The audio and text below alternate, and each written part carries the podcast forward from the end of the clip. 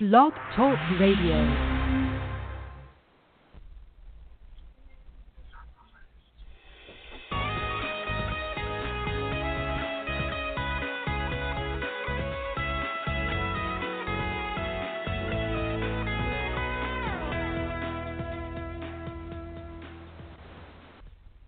Hello, everyone. I'm Alan Potcotter, and you're listening to Call Talk for March 12th, 2020. Today's show is a special call talk on contact center management and the coronavirus. If you're listening live, we invite you to be part of the show and ask questions. Here's how you do it email me at alan at benchmarkportal.com. I want to remind everyone that all of our shows are archived and available to listen to at benchmarkportal.com any time of the day. And now I would like to introduce the host of the show, Bruce Belfiore.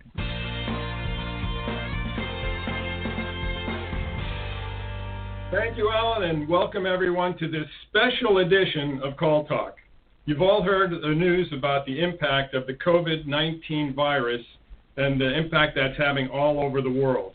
And at the end of February, I realized that this was something that was going to impact all of us, including those of us in the customer contact sector, a sector that, after all, employs over 3% of the working population in North America, not to mention millions of people around the world. Yet I had not seen anything written from a manager's point of view, and especially I hadn't seen anything written from a contact center manager's point of view. So I wrote and published an article entitled coronavirus and your call center, don't panic, plan, and prepare.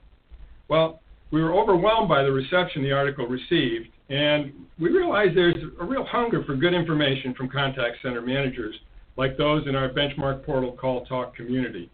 Uh, you know, then just yesterday, March 11th, the WHO declared, the, the World Health Organization declared a global pandemic. So that's why we wanted to talk more about the coronavirus, and we brought in an exceptional community health expert on the topic for you, Dr. Charles Fenzi.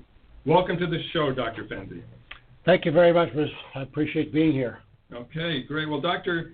Fenzi is the CEO and Chief Medical Officer for SB Neighborhoods Clinics, a nonprofit that provides medical and dental services for over 22,000 patients a year. And Dr. Fenzi is on the front lines of local community preparedness for the COVID 19 coronavirus epidemic.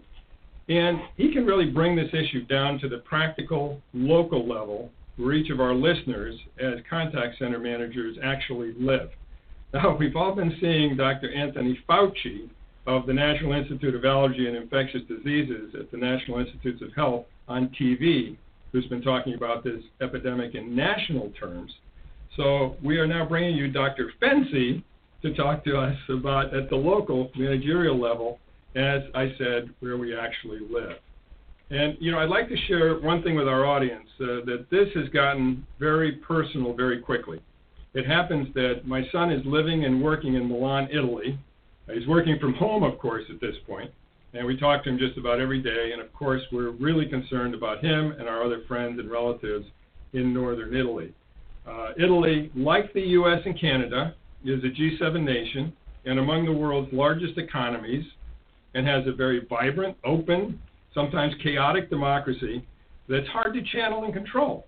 Uh, but it's been earning a lot of kudos for the strong measures it's taken to contain this virus over the last several days.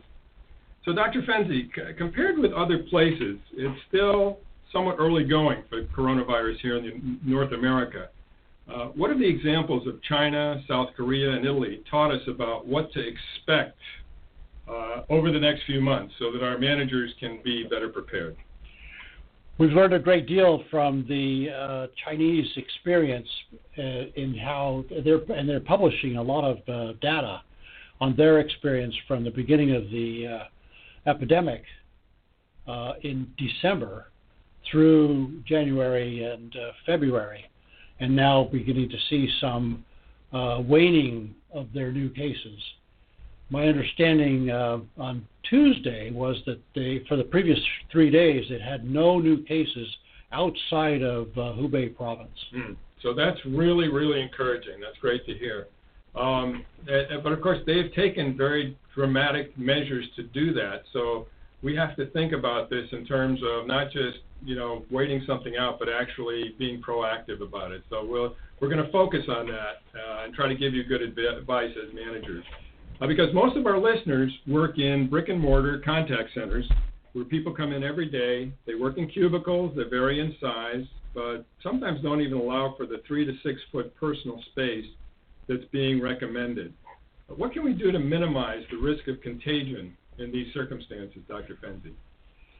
So this is a uh, this is a droplet transmitted uh, disease, which means that um, when you sneeze or cough, you produce the you shed the, the virus has been shed in your mucous membranes of your airways is then projected out into the environment. And there have been studies that show that that projection is about is less than six feet. So those droplets will drop on a surface that's uh, somewhere between you and, and six feet away. So uh, the recommendation is that we do this thing that they call social distancing, which means you stay six feet away from uh, other people. You also wash your hands a lot because you pick it up by touching surfaces that have been contaminated when somebody coughed or sneezed. Uh, and if you put those up against your mucous membranes, nose, mouth, eyes, uh, you risk a contamination and uh, infection. Mm-hmm. Okay, so that that's great to understand. In other words, if you're just talking to somebody, basically those droplets will fall a lot sooner. But if you sneeze or cough, then those things, uh, those uh, droplets could go, yeah. could be projected uh, six feet out. So uh, I think one of the things for our managers is that this needs to be the subject of your next team meeting and your next team meeting and your next team meeting uh, with regard to washing hands, as Dr. Uh, Fenzi said, uh, keeping distance, and um, just cover your cough. Cover your cough. Cover your cough. And it seems to me that you know people have to break habits that they've had for a long time. And for heaven's sakes, my son in Italy, Italy's a place where people love to hug, uh, you know, shake hands. They tend to get very close, and they are in the process of breaking those habits and it's not easy. So you as a manager have to actually uh, a, manager who oftentimes tries to um, change behavior in the call center for purposes of getting better results from your colleagues. Now have to actually change behavior of the people you you work with breaking habits like hugging shaking hands talking too close to each other sitting too close to each other at lunch etc so you really need to make this uh, sort of a repeated theme of all of your uh, internal communications, both team meetings as well as uh, the, the, kinds of things that you do uh, written as well. Uh, anything else, like Dr. Fenzi? So we have situations too where some of the centers have cubicles that sort of meet the, the, the qualifications you were talking about, but others have cubicles that are really closer to each other. Uh, in an extreme situation, what might a call center manager think about? So if you're on these little uh, waist-high uh, cubicles, I guess is the way I kind of picture them, and they're not terribly high, you might consider uh, uh, uh, adding some plastic covering that extends the height somewhat. You're going to be your staff is going to be fairly well protected if there's a barrier between them and the next person to them, as long as those barriers are um, uh, cleansed regularly with a, a standard household cleaner. Uh, Clorox uh, kills this virus, mm-hmm. so you can make a little. But I'm sure that most of your offices use a commercial EPA approved cleaner that will kill this virus. Right, right. No, that's a, a great one. So in those, uh, you know, circumstances where they are awfully close together and they're very low, then uh, putting in uh, extenders that are sort of hard plastic uh, clear plastic above to, to bring it up to a, a decent height is something you might think about. Uh, that's a great idea. Um, anything else that you can think of or you can talk about to uh, prepare our centers for eventual strong measures from the, the health authorities? And I think that's what we need to be thinking about. So the uh, so meetings are a big issue. Uh, if you're going to gather a bunch of your staff together and have meetings, you need to uh, let them know uh, about the social distancing, uh, meetings in, in a tightly in, in a a tight spot can be a bit of a, a problem. Our, our state has just uh, recommended that we don't have any gatherings uh, of uh, larger a group larger than 250 people. Uh, and then if you're going to do that, to have it in a space where you can have them spread out to be able to follow this six foot social distancing guideline. And then of course the uh, hygiene, hand washing, and don't touch your hands and face, uh, your eyes and face with your hands. Um, I just read something recently that uh, we humans touch our face about 90 times a, uh, an hour. Wow. Uh, and I and I when I was putting this thing together for the Rotary Club that Bill attended, uh, I tracked it, and it's correct. Yeah, that's what it is. Talk about breaking habits, right, Dr. Fenzi? tough. It's not easy, not easy. So that's why it has to be continually repeated. Uh, let's consider also demographics of our centers because one of the things we talk about is uh, the challenges of managing uh, everyone from aging boomers to the Gen Z. So, what sort of things, given the demographics of this disease, uh, should our people think about? So I well, so I think this this disease seems to be impacting uh, older folks more than uh, than younger folks. Uh, about 80% of the folks who get this virus will have you know fairly mild symptoms, is my understanding.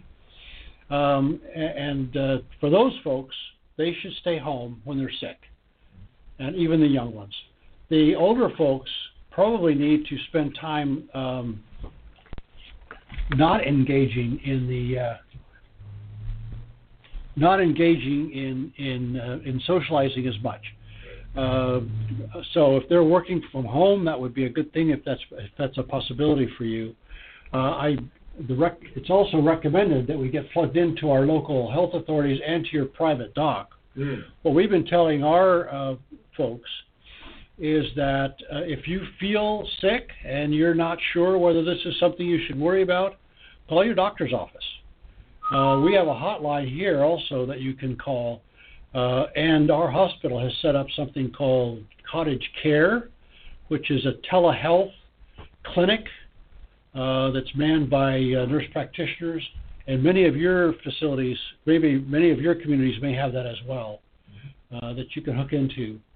I, I think that if I could just interrupt here a second, I think the uh, point that Dr. Fenzi just made about getting plugged in with the local health authorities is extremely important. And um, you know, this is one of the things that we try to do as contact center managers who are supposed to be really good at communication, right? That's one of the things that we're supposed to be really good at. Is don't wait for the authorities to contact you. Let's say you're in a place that uh, is just is feeling it or hasn't really gotten the full uh, brunt of it. Uh, reach out, plug in, get to know them, and let them know you're there because they may not even be aware that you're there, particularly if you're a smaller center, and then be ready to be part of the bigger plan of action for your community. And it could be that they will uh, send in a local, you know, Dr. Fenzi, who uh, basically has the authority and the, the, the, the heft, if you will, to, to get them to change habits more quickly. Uh, so leverage them. Uh, I think it's really important to, to do that. Uh, do you have anything to add to that, Dr. Fenzi? I think training of your staff is going to be uh, critical as well uh, in terms of of, uh, of hygiene. Uh, and, you, and you're going to, ha- and as as uh, as Bruce mentioned, you're going to have to continue to uh, bring home this idea of don't touch each other, uh, and don't touch your hands, fa- your don't touch your face and with your hands. Wash your hands frequently. Use hand sanitizer with uh, 60% alcohol or or larger co- or higher concentration is very effective if you can find it. We're finding here in Santa Barbara that uh, uh, there's a shortage. It's hard to find a hand sanitizer, and that's probably true of your communities as well. Hmm. As is toilet paper, of all things. I haven't figured that one out yet. yeah, no, my wife was saying the same thing. It's like, wh- why are people going crazy on this? And that actually, that's one of the messages of the article. And if anyone's interested in seeing the article that I wrote, they can find it uh, online at benchmarkportal.com. But uh, you know, uh, very very important to sort of keep your head and not go crazy, but rather be prepared uh, for and to plan for things. So part of that too is communicating proactively with your senior management. Uh, they may or may not uh, understand what your situation is like. Uh, we oftentimes see disconnects between senior managers and their customer contact functions. And it may be uh, easy for somebody, say, in uh, the, or fairly easy, not easy, but more easy for somebody in the uh, insurance sector, for instance, to say, okay, we're going to have uh, at least half of our people or more work from home, also creating social spacing actually in the in the office. That's a good way of doing it. But you know, there's these contact centers with a lot more people packed into them, and they simply don't understand uh, that you're up against a different uh, challenge. So you need to let them know uh, very proactively. And um, yeah, uh, also you can give extra support and training on how to handle anxious and upset customers. I'm sure, Dr. Fenzi, you have had to deal with patients who are very concerned and upset about the situation. Yes, I think being able to speak to them uh, in a uh, in a calm voice and uh, give them information that you know uh, which you can much of this you can get from the CDC website. It has a one a wonderful set of guidelines for what do you do, how do you communicate if you're in a work setting, how do you communicate if you're in a school setting, um, etc. Those are very very good uh, resources. Uh, I think it's also important to um, let your when you are talking to your staff that might be calling in and excited is to recognize that this disease presents in a, a, way that's a little bit different than the flu. We're in the middle of flu season and the symptoms overlap, but this particular disease, fever seems to be the first symptom. Whereas with the flu, you might have a scratchy throat and a little cough, and then that can lead to the, the pneumonia that uh, we all dread from the flu, uh, but happily is not uh, uh, as common. The coronavirus, on the other hand, starts with the fever, and then the cough uh, is the next symptom, and then the shortness of breath, which tells you that you now have the disease in your lung. So if your staff says, uh, you know, I think I have coronavirus, I've had a couple of patients tell me that. In fact, she thought she'd given it to her whole family because they were all coughing. And I asked if they had a fever, and she said, no, no, they don't. And I said, well, the good news is that in our community we don't have coronavirus yet, so I doubt that you're the first. Uh, and so reassurance can be very, very helpful to your staff. Mm-hmm. Also, I think letting your staff know that you are aware of the problem and that you have plans in place to help them. You know, what happens if your uh, single mom is raising children gets a call from the school that says we're closing the school. Mm-hmm. What what does she do? She's going to have to go home. Can she work from home? You know, have plans in place to uh, figure that out. What happens if there's a travel restriction? In our community, many many of our staff come from a community 35 miles south of us, and if that community were all of a sudden to be quarantined, then we'd have to figure out what we're going to do to make up for that loss of, uh, of, of personnel. Mm. So having having plans in place and letting your staff know that you do, I think could be very helpful to them.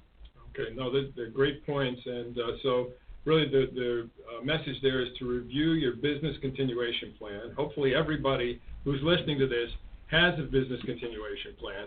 But uh, I've read a lot of business continuation plans in my day, and uh, a lot of them don't have much, if anything, when it comes to epidemics. Uh, they tend to be more for the power going down, for uh, storms, for uh, earthquakes, for things like that. But uh, if you haven't done so, pull out your business continuation plan and make sure that it covers this really well and that everybody knows what they need to do. In other words, don't just make the plan, make sure that everybody knows what the plan is and what their role is in the plan. So here, IT is obviously key. Uh, do you have multiple call centers that can be redundant, that you can actually, if one center is uh, heavily affected, you can lay off calls on the other? Uh, do you have an outsourcer to whom you can funnel calls if your center gets locked down in some fashion? Uh, these are important things to do. So, uh, do you already have at-home agents? And uh, if you wanted to, could you make everyone an at-home agent if things got locked down the way they are right now in Italy and parts of China? Um, so those are things to consider. I think that there's a lot of people who've been moving from premise-based systems for their contact centers to uh, systems that can uh, be pushed out to at-home agents. Uh, this is not anything new. And so look at your situation because in our listening audience, I, I know that there's some that have purely premise-based systems, and now may be the time to start thinking about uh, how to, you know, transition to one that allows for at-home agents. Others have cloud-based systems or others that allow for uh, home-based agents, and you're actually using that, and that's great. And then there's some of you out there who could have home-based agents because your systems allow for it. You just have never actually used that yet. Now is the time to do a pilot. Now is the time to try it out. Uh, and so those are important things to do because the at-home agents, it's not just a matter of having somebody uh, log in and start working there. You also need to have your supervisors and your other managers, your workforce managers, et cetera, uh, prepared to deal with those at-home agents in a positive way. So there's a lot of lot of moving parts here, Dr. Fenzi, right? There are. There are a lot of moving parts. Uh, I want to go back and, if I could, just review one other things when we talk about uh, personal hygiene. This whole issue of masks is something that I'm asked about a lot.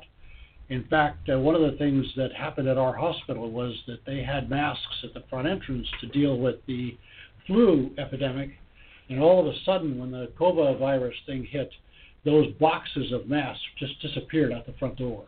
So they had to put uh, staff out there to help monitor that. Masks do not prevent us from, if we're healthy, from getting the virus because the air seeps around the mask. They help prevent uh, us from getting the virus from somebody who has it because it prevents that droplet projection that, uh, that Bruce talked about earlier from getting to uh, people, getting people contaminated. Uh, so the, the mask is very important if we have somebody who's sick, that we isolate them with that mask. But it does not prevent the disease for those of us that are not symptomatic. Mm, okay, that's great. I think probably we should be thinking too in terms of giving our folks, whether they're in the uh, in the uh, call center or at home, uh, extra support and training on how to handle those anxious and upset customers. I mean, we do that when our products don't work or when our services don't work, uh, it's going to be a, a, little bit different. If you were in certain industries, the uh, travel industry particularly, uh, the insurance industry, a number of other industries, let's uh, sort of be proactive in terms of figuring out what sort of problems are going to come in and training up for that ahead of time. And then monitoring things as they go ahead and as you find new uh, issues that come up, uh, do a quick training on those as well. And then, you know, also think of ways in which, if you do have people at home, if you're in an industry where the volume drops, use this as an opportunity to provide on demand training that will increase the professionalism of your staff. This is a perfect time to do that. So, downtime at home is perfect for this type of training. Uh, it can be taken where, where they are and when they have availability. And uh, obviously, uh, I think everyone knows that Benchmark Portal has uh, been a leader in on-demand training for all levels of contact center professionals. It's something that we we really believe in and, and want to be helpful in. So um, those are things that you could be thinking about too. Um, one other thing that I can think about is communicating proactively with other departments that have an impact on what you do. Marketing, product, finance, etc. You know, break down those functional silos Find out what they're doing to prepare and be ready to share what you're doing to prepare. Um, so, Dr. Uh, Fenzi, what should you do if someone actually presents with symptoms at the beginning of a shift or during a shift? So I, I think a very good strategy is if somebody's sick, they shouldn't be in the in the, in the uh, they shouldn't be in the work environment. Mm-hmm. Uh, they should go home, and we're telling our staff that. Don't come in if you're sick. Uh, and that's just, you know, you transmit not only the coronavirus, but you transmit the flu virus and everything else. Okay, and that's where being hooked into your local health authorities can give you the answer to exactly you know what you should do. I heard about one place where they're meeting people who uh, say they're feeling a little sick out in the parking lot, Yes. and then bring them to the hospital or doctor's offices or something like that. So we we we have uh, we the plan that we've developed for our clinics is similar to that. We have a sign on the door out on the stoop, the front stoop, uh, that says if you're sick, call. And so people, everybody in our community has a cell phone. California gives cell phones to everybody who can't afford one. So everybody has a cell phone, so they can call the desk inside and uh, alert them that they're sick, and then they will be met by somebody who has a mask and who has donned the appropriate personal protective gear, and meet them outside, and then we will put them into a designated room, um, and uh, and treat them from there, evaluate them and treat them from there. Yeah. Uh, this our health department is asking us to rule out other diseases that have similar symptoms, like the flu before we call the health department. But if a patient meets the criteria of having uh, symptoms of uh, coronavirus, then uh, we are calling the uh, health department and letting them help us uh, with the evaluation. Mm-hmm. You know, one of the things that has come across, uh, we were watching the uh, Italian channel, my wife and I, on uh, the uh, uh, on cable TV, and uh, they're being really good about leveraging people's appreciation for first responders, natural appreciation for first responders and for healthcare workers by having those people on TV talking to the public. And so it's not, you know, some minister or whatever, although their prime minister gave a really good speech last night. But it's it's the actual it's the nurses and doctors in the uh, facility saying, "Hey, look, we're doing everything we can for you guys. Can you do something for us? Which is stay home. Yes, Just stay home. That's all we're asking you to do is stay home. And they had a uh, uh, um, a um, chart up which showed a hump, what, which is the normal course of the virus without people taking certain measures, and then how it's spread out if they do take those measures. And one of the concepts is that you're not going to prevent things from spreading, but you're going to slow the spread. By slowing the spread, you make sure that the uh, medical sources are not overwhelmed, and you actually give time for you know a response to to develop. So this is really important stuff. This is very uh, on a human level, on a health level, it's extremely important. I think that's a really good point. Uh, I attended a uh, meeting uh, with the head of our hospital, our local hospital, yesterday, and um, and he reiterated the idea that uh, with limited tests available, not everybody's going to get tested. If you don't have symptoms, you're not going to get tested. The tests are going to be used for people who are sick, uh, people who've been in direct contact with somebody who has a confirmed case of coronavirus, and for the elderly that have symptoms Mm. that could be consistent with this uh, virus. It's the elderly that are particularly uh, at risk here, particularly vulnerable. Great. Uh, Alan, I think we've got a couple of uh, calls. We're going to go a little bit longer than we normally do on Call Talk uh, by a minute or two. Uh, do you have a, a, a question there for uh, Dr. Fenzi?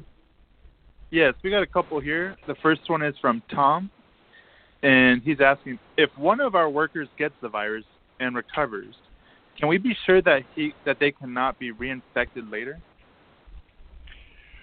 Uh, Tom, uh, that's a really, really good question. The we don't know the the true the answer, the true answer to that yet, but from the Chinese experience, we think you develop immunity to that virus. The reason that it's a little bit confusing is that this is an RNA virus. RNA viruses tend to mutate um, fairly rapidly, and so it may. It's like like our uh, uh, flu virus, which is not an RNA virus, but that the reason we have to get a shot every year is because it mutates. And this may be true of the coronavirus as well. So we don't know that for sure, but the Chinese experience is such that we it appears that the population is now developing an immunity, which is why their a number of new cases is dropping. Very good. Very good. Do we have another question there too, Alan? Yes, we have one from Rudy, and his question is Can you contract the virus from paper money? China cleaned their money to help contain it. Should we be concerned and use credit or debit cards more? You know, that's a really, really good point. Uh, as I, I, my HR director and I manage, get here in the morning very, very early, and so when I came in to see her, she was complaining that uh, Starbucks or her coffee place wouldn't fill her personal container because they're now concerned about the uh, uh, contamination of her cup. Whereas they took her money. And, uh, and so the issue is a really good issue. I have not heard any direction from our health uh, people about cleaning your money, but I think you have to pay. Here's what I here's what I would do. Now, if you're going to handle your money, wash your hands after you do that. Yeah. Uh, use a if you can find a sanitizer to carry around with you, do that. I uh, I one one person that I gave a tour to uh, yesterday uh, just instinctively shook my hand, and then she apologized and she pulled out her hand sanitizer and gave me a squirt. so you know, I think you just have to do some things that are sort of make practical sense. Right. To get around this, the money issue is a very a very important one. I've been worrying about that as well. Oh my gosh. So, uh, well, listen, this is a very, very important uh, topic. Uh, we're so glad that Dr. Fenzi was able to make the time and did make the time to uh, talk to us about it. Uh, it's an evolving issue, so it's something that we at Benchmark Portal will stay up on and try to be a resource, uh, remain a resource for contact center managers. If there's anything that you would like us to explore, uh, both on this topic or any other, please get in touch with me, let me know, and we will follow up. So, uh, as, as, Dr. Fenzi knows, we have a, a uh, global audience However, uh, when it comes to responding to this sort of thing, it's a very local thing. So we really appreciate, Dr. Fenzi, you sharing your, your experience on that. Thank you very much for having me, Bruce. Okay, great. Well, with that, I'd like to turn things back over to Alan to close up the show. Thank you very much. Thanks again to Dr. Fenzi and Bruce Belfiore for your thoughtful discussion on today's special edition of CallTalk on the coronavirus. Be sure to join us next week for our regular, regularly scheduled show on drug testing and contact center management with Christine Kunin, who on March 18th. You may also look at our large selections of archived shows and topics at benchmarkportal.com. Then click on CallTalk, where you'll find over 10 seasons of this show. From all of us at Benchmark Portal, keep those headsets steady and your fingers ready. Have a great day. Oh, that's me, yes. I apologize.